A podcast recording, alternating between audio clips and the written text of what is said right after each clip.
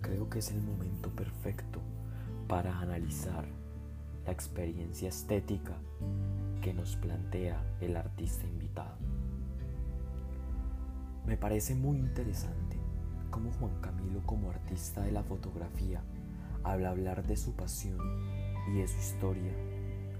Sin darse cuenta, termina dándonos un recorrido sobre cómo fue su experiencia estética en relación con su arte y cómo lo sigue desarrollando conforme a sus sentimientos y pasiones. Juan Camilo nos demuestra cómo por medio de su lente contempla la realidad del mundo de una forma diferente.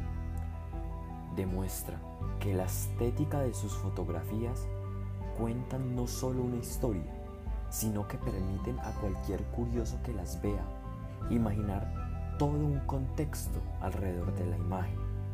Son fotos que le abren la puerta a su observador a ser creativo, ya que no tratan de congelar un momento, sino de plasmar una situación que permite sentir a quien las vea y vivir la experiencia de crear un pasado hipotético y un posible futuro a lo retratado, logrando así crear una captación sensible que puede materializarse en las afecciones humanas, creando en el receptor sentimientos y emociones en relación no solo a lo que ve, sino también a lo que representa.